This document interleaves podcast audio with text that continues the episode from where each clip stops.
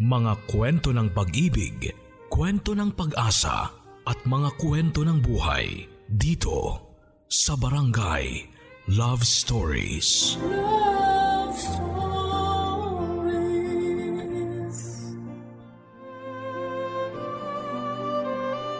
Kapag ang tao ay umibig, may mga bagay tayong nagagawa ng higit pa sa ating inaakala.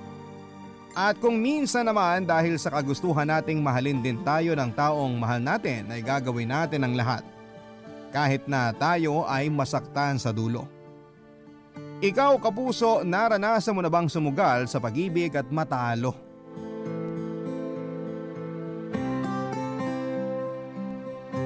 Dear Papa Dudut, Isang mapagpalang araw po sa inyo at sa ating mga kabarangay. Ako po si Oliver, 35 years old at isang call center agent dito sa Makati.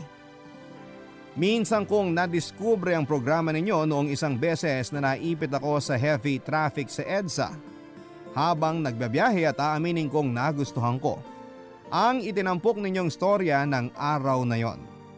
Kaya naman sinimula, sinimulan ko na rin po na i-marathon ng iba pang mga kwento ninyo online. At ngayon nga ay nagbabaka sakali po akong mapipili ninyo ang aking liham upang ako naman ang makapagbahagi ng aking kwento. Tulad ng iba't ibang mukha ng pag-ibig ay madalas na nating napapakinggan ay masasabi kong wala rin namang pinagkaiba. Ang storya ko sa iba pa nating mga kabarangay na nagbahagi ng kanilang kwento.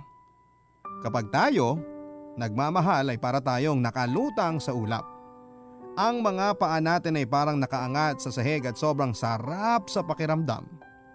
Subalit kaakibat naman nito ang matinding sakit kapag tayo ay nahulog at nagkadurog-durog.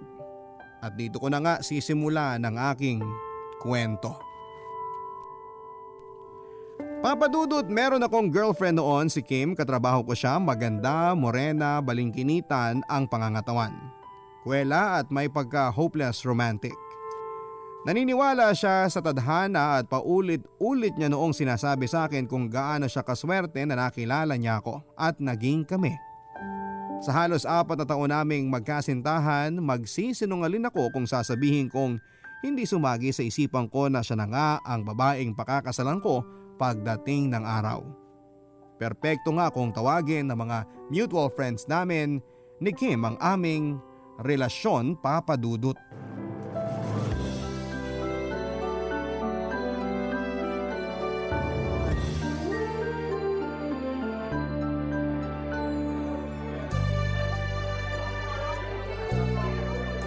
Ano, babe? Nasurpresa ba kita dito sa romantic dinner ko for two? Happy four years sa atin! Nasorpresa mo talaga ako, babe. Hindi ko nga akalain na nagpa-reserve ka na pala in advance dito sa restaurant na to. Pambihira. Naunahan mo ako ah. Aba, syempre! Hindi naman pwedeng ikaw lang palagi ang may pakulo, no? Last year, dinala mo ako nun sa amusement park for our anniversary celebration.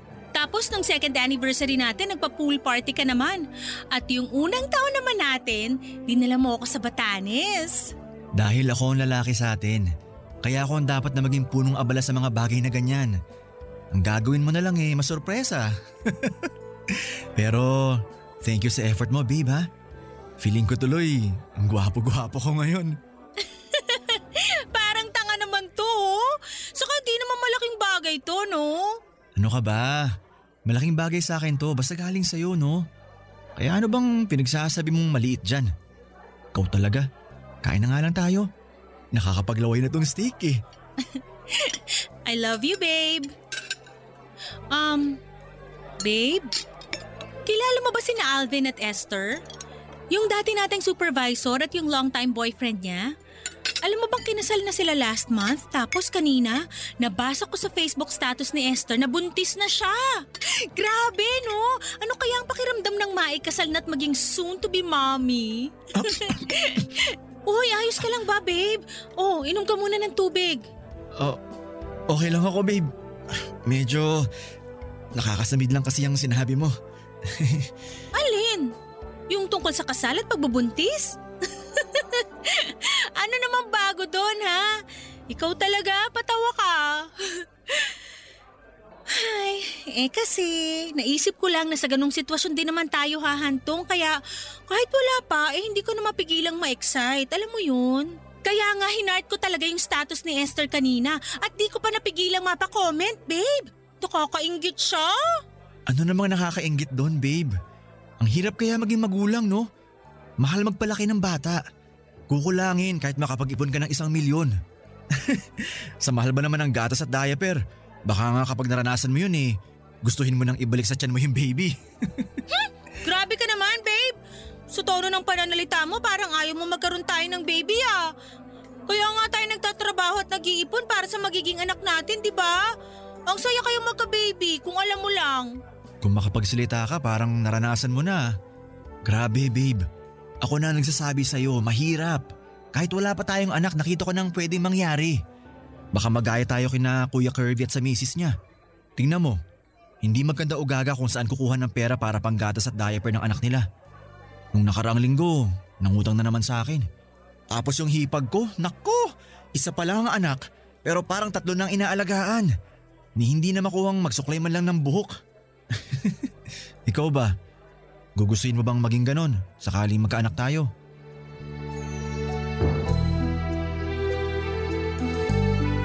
Aaminin kong hindi pa talaga ako handang maging ama papadudot. Sa edad ko noong 30 anyos ay hindi pa sumasagi sa isipan ko na magkaroon kami ng anak ni Kim. Pero hindi naman ibig sabihin noon ay hindi ko na mahal ang girlfriend ko. Mahal na mahal ko siya pero hindi maikakaila na na-pressure talaga ako matapos niyang banggitin sa aming anniversary celebration ang tungkol sa pagkakaroon ng anak. Bukod kay Kim ay pinipressure rin ako ng pamilya niya tungkol sa bagay na yon papadudot. Hindi lang isang beses sa halip ay maraming ulit na rin akong tinatanong ng mga magulang ng girlfriend ko kung kailan daw ba namin sila bibigyan ng apo gayong hindi na sila bumabata at kami naman ni Kim ay tumatanda na rin. Wala naman daw kaso kung mabuntis ko muna ang anak nila bago kami ikasal. Dahil ang importante lang sa kanila ay ang pagkakaroon nila agaran ng apo.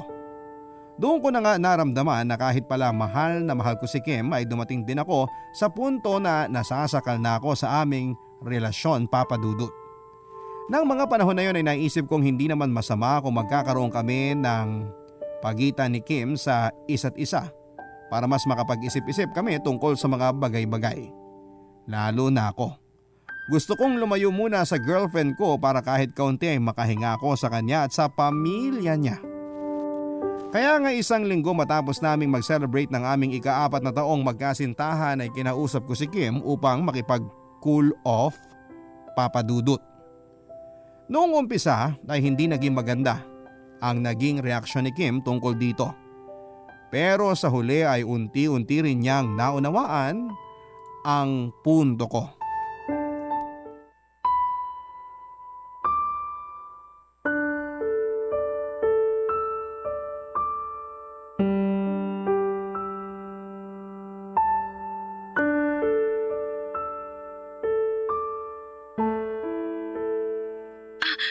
Babe, ano bang sinasabi mo? Cool off? Nakikipaghiwalay ka sa akin? Babe, hindi naman yun pakikipaghiwalay. Di ba pinaliwanag ko na? Masisisi mo ba ako kung mawindang na lang ako ng ganito, ha? Kahit ilang beses mo kasing ipaliwanag sa akin, hindi ko pa rin magets kung bakit gusto mong makipag-cool off sa akin. May nagawa ba akong mali, ha? Sabihin mo, ano? Ay, babe, wala kang nagawang mali. Sa katunayan, napaka-perpekto mo ngang girlfriend eh. Eh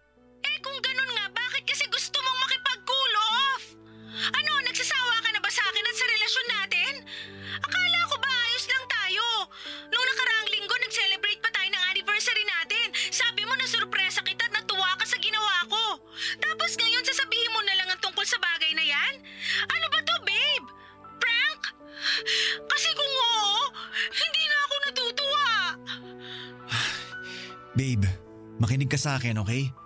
Hindi to prank. Pero hindi naman ibig sabihin na gusto ko mag-cool off muna tayo e nakikipag-break na ako sa'yo tulad ng sinasabi mo. I love you so much, babe. Pero kailangan ko rin ng oras para sa sarili ko. Yung ako lang sana. At bakit? Hindi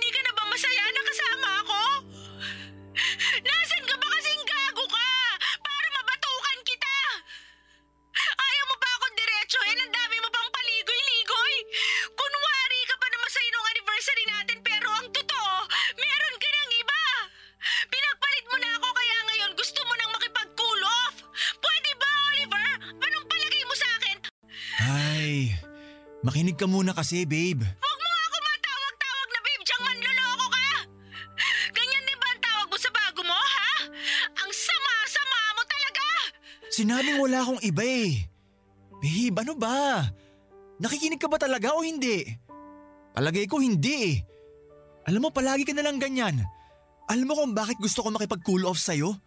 Dahil yan sa ugali mo.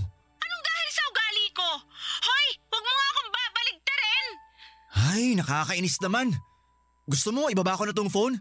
Tapos mag-usap na lang tayo ulit kapag marunong ka ng makinig? Babe, sandali lang. Huwag mo ibaba. Eh kung ganon, intindihin mo muna ang sitwasyon ko bago ka mag-react ng ganyan. Alam ko naman na biglaan tong desisyon ko sa relasyon natin. Lalo pa nga't kaka-anniversary lang natin. Pero kung patatagalin ko pa to at kikim-kimin na lang, baka mabaliw na talaga ako ng tuluyan. Babe, mahal na mahal kita. At gusto ko lang linawin na hindi ako nakikipag-break sa'yo. Pero pakiramdam ko kasi, masyado na ako nakadepende sa'yo. Alam mo yun? Alam ko busy ka rin sa sarili mong buhay. At ayokong palagi nakabuntot sa'yo. Kaya nga naisip ko na kung magkakaroon ako ng panahon sa sarili ko, kahit na sandali lang, edi hindi mo na ako palaging iisipin, di ba? Paano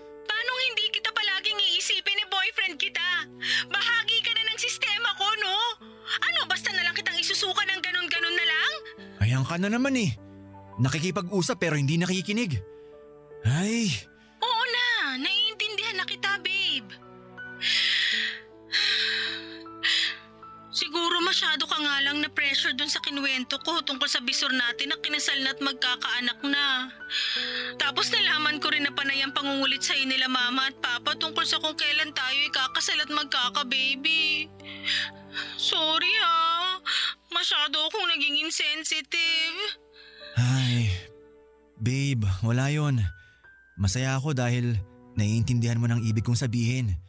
Ikaw pa rin naman ang mahal ko kahit na humihingi ako ng space sa relasyon natin. Promise yan ha. Promise, babe.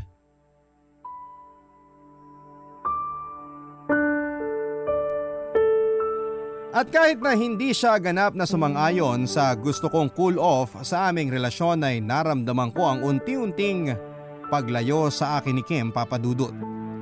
Pero hindi naman ibig sabihin noon ay naging malamig na ang pakikitungo namin sa isa't isa. Sa halip ay ipinakita sa akin ni Kim na naiintindihan niya kung minsan ay gusto ko namang kumilos ng ako lang at hindi siya kasama. Noon nga ay nagkasundo kami magkaroon ng oras para sa aming mga sarili. Aminado ako na bago sa pakiramdam na wala ang girlfriend ko sa aking tabi lalo pat nasanay ako na palagi siyang kasama. Pero unti-unti, natuto akong gumalaw ng ako lamang at hindi kailan kumonsulta sa kahit na sino. Yun nga ang pakiramdam na matagal ko nang gustong maramdaman muli bago ko pa lamang makilala si Kim Papadudut. Hanggang isang araw ay nagkaroon ng reunion ng mga barkada ko noong college. Kadalasan, sinasama ko si Kim sa mga ganong okasyon upang ipakilala sa aking mga kaibigan ngunit ng panahon na yon ay hinayaan ako ng girlfriend ko na mag-enjoy na mag-isa. Siyempre, meron pa rin namang mga restrictions at bilin mula sa kanya pero malaki naman ang tiwala niya sa akin. Kaya nga, masayang masaya din ako. At nadagdagan pa nga ang kasiyahan ko sa munting kalayaang natatamo ko nang muli ay magkita kami ng dati kong kaklase sa naturang reunion. Walang iba kung hindi si Jane Papadudut. Papadudot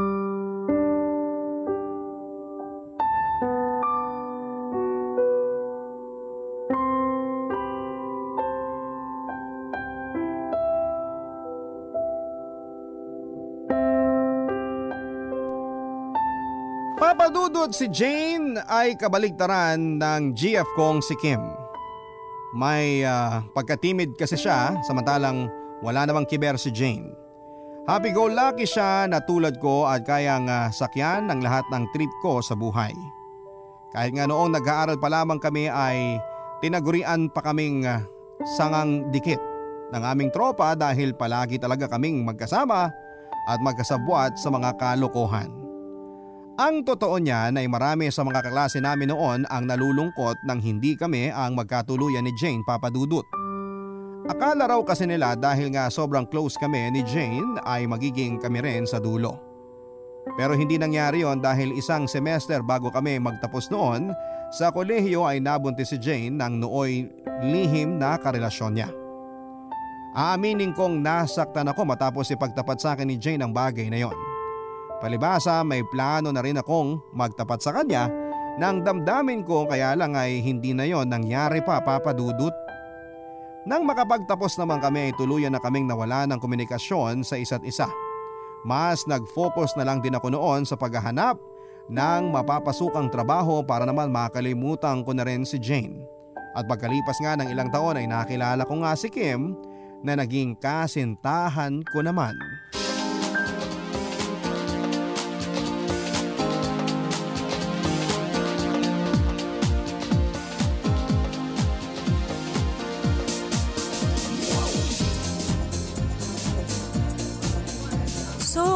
Oliver, may girlfriend ka na pala. At ano ka mong pangalan niya? Kim? Ah, oo. Kim nga palang pangalan niya. Saan mo naman narinig ang tungkol sa bagay na yan? At natanong mo pa. Siyempre, usap-usapan ng mga classmates natin dati. Kasi naman, nagtataka sila kung bakit sa unang pagkakataon daw, eh hindi mo kasama si Kim. Kadalasan, palagi mo raw siyang kabuntot sa ganitong events. ano ba yan? Para namang wala siyang tiwala sa'yo. Ah, eh... Ganun lang talaga si Kim. Pero napag-usapan na naman namin ang tungkol dyan. Kaya nga, hindi na niya ako sinamahan ngayon eh. Ang sarap din pala sa pakiramdam na hindi mo kabuntot ang girlfriend mo, no? Nako, nakalimutan ko na yata ang pakiramdam na mayroong karelasyon. Tulad mo. Kung makapagsalita naman to, para naghiwalay na kayo ng tatay ng anak mo ah. Paano kung sabihin kong matagal na kaming hiwalay? Maniniwala ka ba? Um, sorry. Napaka-insensitive ko. Jane, Oh, oh. Alam ko yung tono na yan. Huwag mo nang ituloy yan dahil mag-aaksaya ka lang ng panahon. Tsaka ginusto ko naman maghiwalay kami ng tatay ng anak ko, no? Sira ulong yun. Binubugbog ako. Sino makakatagal sa ganung pag-uugali, di ba? Parang basura. Noong una, ayos naman siya. Kaso nalulong sa bisyo. Kaya kami na ng anak niyang pinagdilalo tuwing lasing. Kaya yun, naisip ko, mas mabuti nang mawala ng tatay ang anak ko kesa makasama pa namin ang demonyong yun. Ay, napaka-demonyo nga niya. At tama lang din na iniwan mo siya, no? Masahol pa siya sa hayop. Kung ako lang nasa posisyon niya, hindi hindi ko kayo magagawang saktan ng anak mo. Kung makapagsalita ka naman, parang posibleng maging tayo ah. Tandan-tanda ko pa nung nasa college pa lang tayo. Iniisnab mo ang beauty ko. Kaya nga naisip ko noon na baka hindi ang katulad ko ang type mo. Kasi, ang mga gusto mo pala ay yung katulad ng shota mo ngayon. Boring. Parang nanay umasta. May pagka-hopeless romantic. Alam mo, Oliver, nang malaman ko na pupunta ka sa reunion natin, na-excite talaga ako makita ka ulit. Ang totoo niyan, Jane. Ganon rin ang nararamdaman ko ngayon. Hindi ko nga akalain na makikita kita ngayon. Kaya naman, sobrang saya ko. Nung hindi tayo nagkatuluyan noon, marami sa mga barkada natin ang nalungkot. Dahil akala nila magiging tayo. Tapos nga nagkaanak ako at may girlfriend ka naman ngayon. Pero naisip ko lang ah na baka ito na yung second chance para sa atin. Anong ibig mong sabihin, Jane? Na baka pwede nang maging tayo. Pero... Pero alam mo namang may girlfriend na ako, di ba? Ayokong saktan si Kim. Hindi mo naman sasaktan si Kim eh. Tsaka hindi naman niya kailangan malaman na meron tayong relasyon. Alam mo yun? Wala namang kaso sa akin kung kayo pa rin habang patago naman yung sa atin. Matagal-tagal na rin kasi simula nung mayroong nang mahal sa akin. At kitang-kita ko naman sa mga mata mo na pareho tayo ng nararamdaman sa isa't isa. Kaya huwag ka namang dalawang isip. Huwag ka mag-alala. Hindi malalaman ng girlfriend mo. Akala ko kahit ilang taon na ang lumipas ay tuluyan nang mawawala ang nararamdaman ko para kay Jane Papadudut. Pero matapos nga naming muling magkita ay tila patay na bumangon sa hukay ang lahat ng masasaya naming mga alaala. Kasama na nga doon ang damdamin ko para sa kanya. At kahit na matapos kong aminin kay Jane na meron na akong kasintahan ay hindi pa rin noon nahadlangan ang kagustuhan niyang magkaroon kami ng lihim na relasyon. Papadudod alam kong masama, alam kong kasumpa-sumpa kung papayag ako sa mungkahing yon ni Jane lalo pat meron na akong girlfriend subalit kung matutokso ka ay matutokso ka. Kaya pagkatapos ng pagkikita namin yon ni Jane ay nagpalitan kami ng mga numero. Tapos ay nagsimula na rin kaming mag-usap ng patago sa text o sa chat. Bukod doon ay doble ang pag-iingat na ginagawa ko kapag na nakikipagkita ako kay Jane. At meron na rin palang nangyayari sa amin noon papadudot. Sa totoo lang ay nauubos pa nga ang lahat ng panahon at buong atensyon ko kay Jane kesa sa sarili kong girlfriend. Kaya naman hindi katakataka na nakahalata na si Kim sa tuluyang pagdistansya at panlalamig ko sa kanya at isang araw nga ay kinompronta niya ako.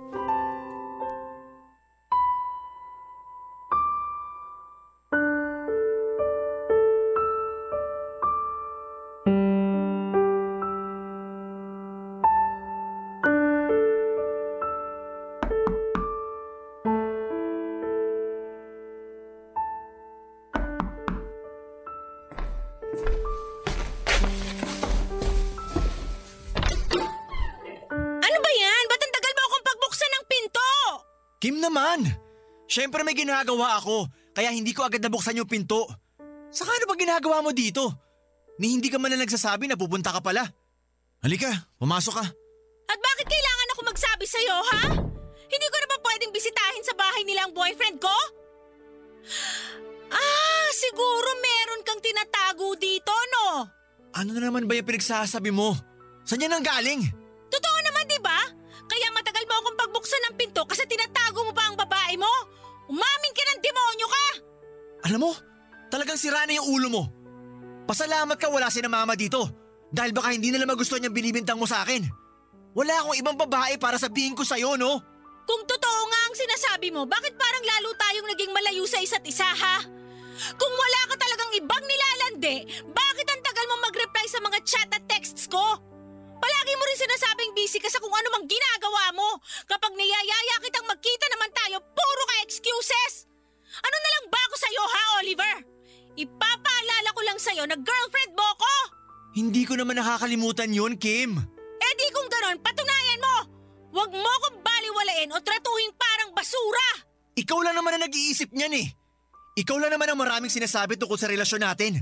Grabe ka na rin maghinala. Ano ba yan? Ganyan ka na ba talaga kapraning? Nakalimutan mo na ba na humingi ako sa iyo ng space? Akala ko pa naman nagkakaintindihan tayo nung pumayag ka. Kaya mo binigay sa akin yun. Pumayag nga ako, pero sa bibig mo na rin mismo nang galing na hindi ka naman nakikipaghiwalay sa akin. Kaya humingi ka na sinasabi mong space. Pero sa nakikita ko kung umasta ka dyan, eh para ka ng single. Ano, totoo naman ang sinasabi ko, di ba? Sabihin mo na lang kasi kung meron ka ng iba. Para naman hindi na ako nagmumukhang tanga pa. Wala akong ibang babae, okay? Alam mo, kung ayaw mo maniwala sa akin, bahala ka sa buhay mo. Kung nagpunta ka lang dito para pagbintangan ako ng mga bagay na yan, pwes, bukas ang pinto, Kim. A- ano ka mo? Makakaalis ka na. Wala akong panahon para sa'yo kung wala kang tiwala sa akin.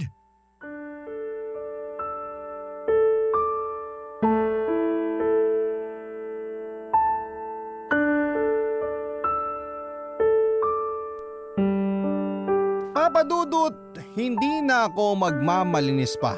Alam kong maling-mali sa mata ng Diyos at ng tao ang pagtataksil ko kay Kim pero anong magagawa ko?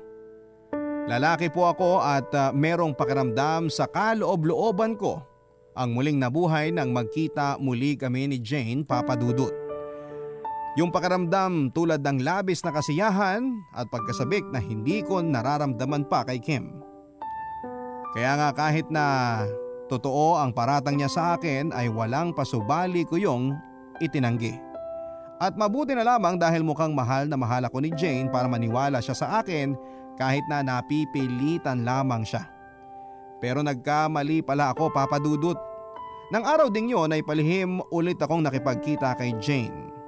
Pero hindi ko akalain na sinundan pala ako ng girlfriend ko at gano'n na lamang ang gulat ko nang walang pagdadalawang isip niya akong pagsasampalin at iniskandalo dahil sa mga nakita niya. Papadudot galit na galit sa akin si Kim matapos nga niyang mapatunayan ng pagtataksil ko sa kanya. Kaya nga siguro ng araw ding yon ay nakipaghiwalay siya sa akin papadudot. Kitang kita ko kung paanong nadurog ang puso niya na mga panahong yon. Bakas din sa kanyang mga mata ang labis na kalungkutan dahil sa pagiging traidor ko sa aming relasyon.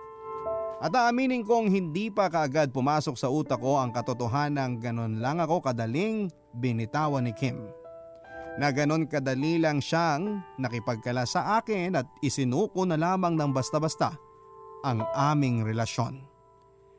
Dahil ang pagkakaalam ko ay mas mahal ako ni Kim kaya naman bakit nakaya niyang makipaghiwalay sa akin. At doon ko nga na-realize ang lahat ng kagaguhang nagawa ko papadudot. Nang sandaling yon tuluyan ko na ring tinapos ang kung anumang namamagitan sa amin ni Jane. Nagalit pa nga siya sa akin at tulad ni Kim ay sinampal niya rin ako. Pero pinangatawanan ko sa kanya na sa kanilang dalawa ni Kim ay hindi siya ang mahal ko at hindi rin siya ang pinipili ko. Simula noon ay sinimulan ko na ngang humingi ng tawad kay Kim dahil sa mga nagawa ko. Sinuyo ko siya papadudot, niligawang muli kahit na pinagtatabuyan niya ako. Ngunit hindi ako sumuko. Alam ko na may nararamdaman pa sa akin si Kim, alam ko na hindi niya ako kaagad makakalimutan. Kaya naman ginawa ko talaga ang lahat para mapasa akin muli siya. Kaso isang araw, nalaman kong nililigawan siya ni Anton. Katrabaho namin na may gusto rin sa kanya kahit na kami pa noon. Pero ang mas kinagulat ko ay ang pagpayag ni Kim na magpaligaw kay Anton Papadudut.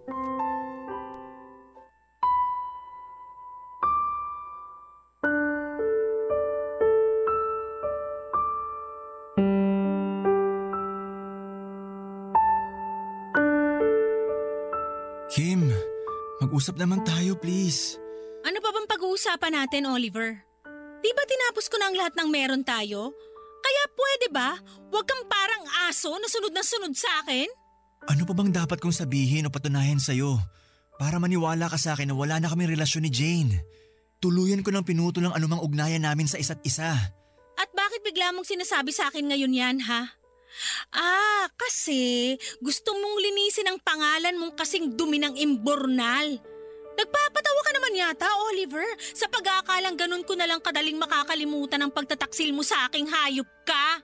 Kim, I'm really sorry. Sising-sisi na ako sa mga nagawa ko sa'yo noon. Hindi ko naman intensyon na saktan ka eh. Natukso lang ako, yun ang totoo. Tinukso lang ako ni Jane. Ikaw talaga ang mahal ko. Leche naman, Oliver, pwede bang tumahimik ka na? Dahil baka sa inis ko ay mapatugo ko na talaga yung bibig mo na wala nang ibang sinabi kundi puro kasinungalingan. ano bang akala mo sa akin gago ka, ha? Na sobrang tanga ko para magpautunan naman sa mga sinasabi mo? Hoy, para sabihin ko sa'yo, hindi ako boba. At ano ka mo yon? Natukso ka lang? Sinong ginagago mo? Samantalang mukhang ilang beses ding may nangyari sa inyo ng Jane na yon tapos sasabihin mong tinukso ka lang niya? Aba, ayos din ha. Para sabihin ko sa'yo, ginusto mo yon. Ginusto mong magtaksil sa akin at sa relasyon natin. Kaya nga gusto kong humingi ng tawad sa iyo, Kim. Alam kong, alam ko may nararamdaman ka pa rin naman sa akin. Kaya bakit hindi na lang tayo magbalikan? Matapos ko makipaghiwalay kay Jane, narealize ko na ikaw pala talaga ang mahal ko. Kaya please, bumalik ka na sa akin. Please, Kim. Hindi lang makapalang mukha mo, no? Makitid din ang utak mong gago ka. Hindi mo ba naiintindihan? Kahit mahal pa kita o kung meron pa akong nararamdaman para sa'yo, wala pa rin saysay ang lahat ng yon dahil mas matindi ang galit at pandidiri ko sa'yo, Oliver. Ayaw ko nang makita ni Anino mo dahil naaalala ko ang kataksilan mo sa akin. Napakawalang hiya mo rin, no? Kunwari ka pa na gusto mo makipag-cool off pero maglolo ko ka lang pala. Sana diniretso mo na lang ako noon. Sana sinabi mo na lang sa akin na hindi ka na masaya sa relasyon natin kaya kahit masakit, ayos lang. Matitiis ko yon. Hindi yung ganito na may iba ka nang nilalande habang tayo pa. Tapos ang lakas pa ng loob mong mag-deny? Gago ka rin talaga ano? Napakagago mo! Kim, please. I'm sorry. Bigyan mo lang ako ng pagkakataon. Pangako, magbabago ako. Huwag mo naman sanang basta-basta sayangin ang mga pinagsamahan natin. Di ba, meron tayong pangarap na magkaroon ng pamilya? Paano pa matutupad yun? Kung basta mo na lang isusukot ibabasura ang relasyon natin. Di ba? Para sabihin ko sa'yo, ikaw ang nagtapon ng lahat ng meron tayo. Ikaw ang nagpadala sa tukso at hindi ako. Kaya ikaw at wala nang iba ang dapat sisihin dito, Oliver. At kahit lumuha ka pa ng dugo dyan, wala nang magagawa ang pagsusori mo. Hinding-hindi na nito mabubuo ang relasyon natin na winasak mo. Papadudot sising-sisi ako sa lahat ng mga nagawa ko kay Kim. At ah, sa kusa kong pagsira sa aming halos perpekto at masayang relasyon noon. At kahit na matapos nga niya akong sampalin ng lahat ng mga sinabi niya, lalo ko lang napatunayan sa sarili ko na mahal ko pala siya at siyang gusto kong makasama habang buhay papadudot. At bukod sa pagsisisi ay labis rin akong nangihinayang sa lahat ng aming pinagsamahan kaya nga lalo rin akong naging determinado na mapasagot muli si Kim. Pero hindi na nga yun nangyari nang malaman ko na lamang na naging sila na ni Anton. Ang sakit pala kapag nakikita kong meron ng ibang lalaking kasama ang babaeng mahal ko papadudot. Parang pinipiga ang puso ko at hindi ako makapag-isip ng maayos. Nang mga panahong yun ay gusto kong sumigaw at magalit sa Diyos dahil hinahayaan niyang mapunta sa ibang lalaki, si Kim. Yun din ang dahilan kung bakit naging desperado na ako. Kahit na gustuhin ko mang hiwalayan si Kim, gusto ko mang hiwalayan ni Kim si Anton, alam kong hindi niya yon gagawin dahil ayaw niyang masaktan nito. At dahil alam ko rin namang ako pa rin ang mahal ni Kim kaya sinabi ko sa kanya na ayos lang sa akin na maging third party niya. Handa akong gawin yon mapatunayan ko lang na nagsisisi na ako sa kasalanan ko sa ex-girlfriend ko papadudot. Nung una ayaw ni Kim pero hindi nagtagal ay napapayag ko naman siya. Naging kami nga muli ni Kim habang karelasyon niya si Anton. At sa pagkakataong yon, ako naman ang naging lihim na karelasyon. At kahit na mahirap, tumagal ng anim na buwan ang aming mga patagong pagkikita papadudot.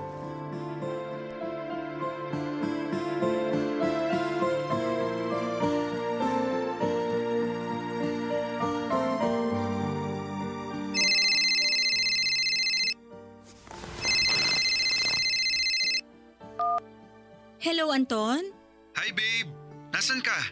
Kanina pa kita tinatawagan pero hindi kita makontak eh. Ah, eh, nandito lang ako sa mall, babe. Something for you kapag nakita tayo mamayang gabi. Akala mo siguro nakalimutan ko ng birthday mo ngayon, no? Siyempre hindi. Ikaw talaga, nagabala ka pa. Aba, bakit naman hindi ako mag-aabala eh boyfriend kita? Alam mo, dahil nasabi ko nang may regalo ko sa'yo, pwede umarte ka na lang na masasorpresa mamaya. Para naman kunwari di mo pa alam. Puro ka talaga kalokohan. I'll see you later babe. See you, bye! Oh, wow! Sweet ah! Kung lambingin mo naman si Anton, parang totoo. Bakit mo ba? Alam mo, napapaisip ako kung bakit nagtitiis ka pa rin makisama diyan kay Anton. Samantalang napaka-loser naman niya. Bakit Kim? Kaya ka ba niyang paligayain sa kama? Katulad ng ligayang binibigay ko sa'yo, ha? Hoy Oliver, wala kang karapatang pagsalitaan ng ganyan si Anton, no? Kapal ng mukha nito, kala mo kung sino. Makaalis na nga dahil ayaw kitang makasama. So, ganun na lang ba yon? Ano bang pinagsasasabi mo? Na nakipagkita ka lang sa akin ngayon para makipag-sex. Na kapag ayaw mo na, o kung kailangan mo na puntahan yung talunan mong boyfriend, eh basta-basta mo na lang akong iiwan dito. Ganun na lang ba yon? Inaakala mo? Na magsistay pa ako rito para makipag-loving-loving sa'yo? Hoy, pwede ba? Huwag kang managinip ng gising dahil imposibleng mangyari pa yon, Oliver. Anong sinabi mo? A- ako naman ang mas mahal mo kaysa sa Anton na yan, di ba? Kaya ka nga pumayag noon na magkaroon tayo ng lihim na relasyon Dahil may nararamdaman ka pa para sa akin. Yan ba talaga ang akala mo, ha? Para sabihin ko sa'yo, nagkakamali ka. Anong ibig mong sabihin? Matagal nang namatay ang nararamdaman ko sa'yo simula nang lokohin mo ko, Oliver. Akala ko nga babalik pa yun dahil pumayag ako na magkaroon tayo ng relasyon. Pero maling-mali pala ako. Dahil galit at pot na lang ang nararamdaman ko para sa'yo ngayon. Kaya nga tinatapos ko na kung ano man ang meron tayo ngayon dahil diring-diri ako sa'yo. Ayaw na kitang makita kaya naman please lang. Alang-alang sa pinagsamahan natin dati at tanging bagay na magagawa mo para naman kahit papano ay mabawasan ang kasalanan mo sa akin. Utang na loob, lubayan mo na ako. Huwag mo na rin kaming guguluhin pa ni Anton dahil hindi na kita mahal. Akala ko hindi na natuturuan ng puso para mawala ang pag-ibig sa isang tao, pero nagkamali ako. At masayang masaya ako dahil natutunan ko yon. Tapos na tayo, Oliver. Salamat na lang sa lahat.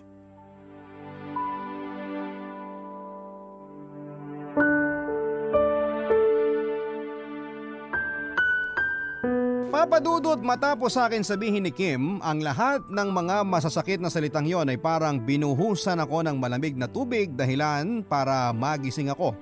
Sa aking ilusyon na isang araw ay magkakabalikan pa kami. Na matapos ang lahat ng pagsasakripisyo ko, na pagpayag kong maging third party sa relasyon nila ni Anton ay mapapatawad niya ako mula sa aking mga nagawang kasalanan noon. Subalit maling mali pala ako. Hindi na ako mahal ni Kim at tuluyan na siyang nakipagkala sa akin. Nang panahong yon matapos niya akong iwang mag-isa sa motel kung saan kami nag-check-in ay umiyak na lamang ako ng umiyak. Labis man akong magsisi o magmakaawa sa kanya ay hinding hindi ko na rin maibabalik ang dati naming pinagsamahan. Noon ko nga napagtanto ang malaking katarantaduhang nagawa ko dahilan para ako ay magsisi ng husto. Matapos ng insidenteng yon ay nag-resign ako sa kumpanyang pinagtatrabahuhan namin ni Kim at umalis ako sa bahay ng mga magulang ko. Pagkalipas nga ng ilang buwan, nag-apply ako bilang call center agent at doon ko na lang ginugol ang lahat ng panahon ko magpahanggang sa ngayon. Nagpaka-busy ako para naman kahit papaano ay makalimutan ko ang lahat ng sakit at hinanakit na nararamdaman ko. Sa ngayon ay masaya naman ako sa buhay na meron ako papadudot. Kahit na nga noong nakaraang taon ay nabalitaan kong kinasal na si Kim at si Anton. Paminsan-minsan, naaalala ko pa rin ang aming pinagsamahan pero gusto ko na lamang na maging masaya para sa kanila dahil deserve naman ni Kim na mapunta sa isang lalaki na mamahalin at aalagaan siya. At hindi sa katulad ko papadudot. Sobrang laking aral ang natutunan ko mula sa karanasang ito kaya naman hindi na ako nagdalawang isip ang sumulat sa programa ninyo. Kung meron mang mga kabarangay natin ang naiinis o nagagalit, hindi ko po sila masisisi. Kung pwede ko nga lang balikan ang mga nakaraan ay hindi na lang sana ako nagpadala noon sa tukso. Papadudot maraming salamat po sa pagkakataong ibinigay ninyo at ng Barangay Love Stories para maibahagi ko ang storya ng aking buhay. Nawa ay patuloy pa kayong pagpalain at mag-inspire ng ibang tao. Ang inyo pong forever kapuso at ka-barangay. Ang inyo pong solid listener, Oliver. Mga kwento ng pag-ibig, kwento ng pag-asa at mga kwento ng buhay dito sa Barangay Love Stories. Love